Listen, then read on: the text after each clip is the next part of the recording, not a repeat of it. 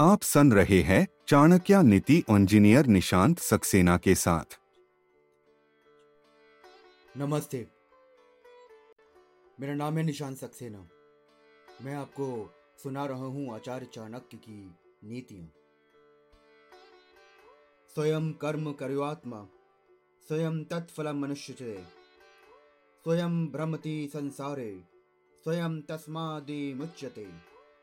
अर्थात जीवात्मा स्वयं कार्य करता है और उसका फल फल भी स्वयं भोगता है। वो स्वयं ही विभिन्न योनियों में जन्म लेकर संसार में भ्रमण करता है और स्वयं ही अपने पुरुषार्थ से संसार के बंधनों तथा आवागमन के चक्र से छूटकर मुक्ति को प्राप्त करता है।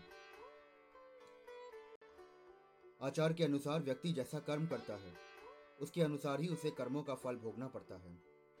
कर्मों के फल के अनुरूप ही उसे सुख और दुख मिलता है।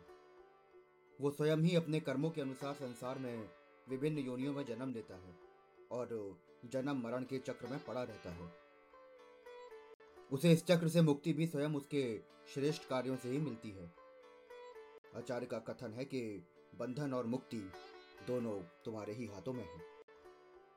यहाँ पर स्वयं शब्द पर ज़ोर दिया गया है।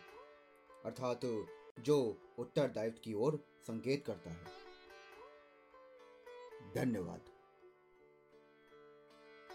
आचार्य की संपूर्ण नीतियाँ सुनने के लिए चैनल को फॉलो करना ना भूले।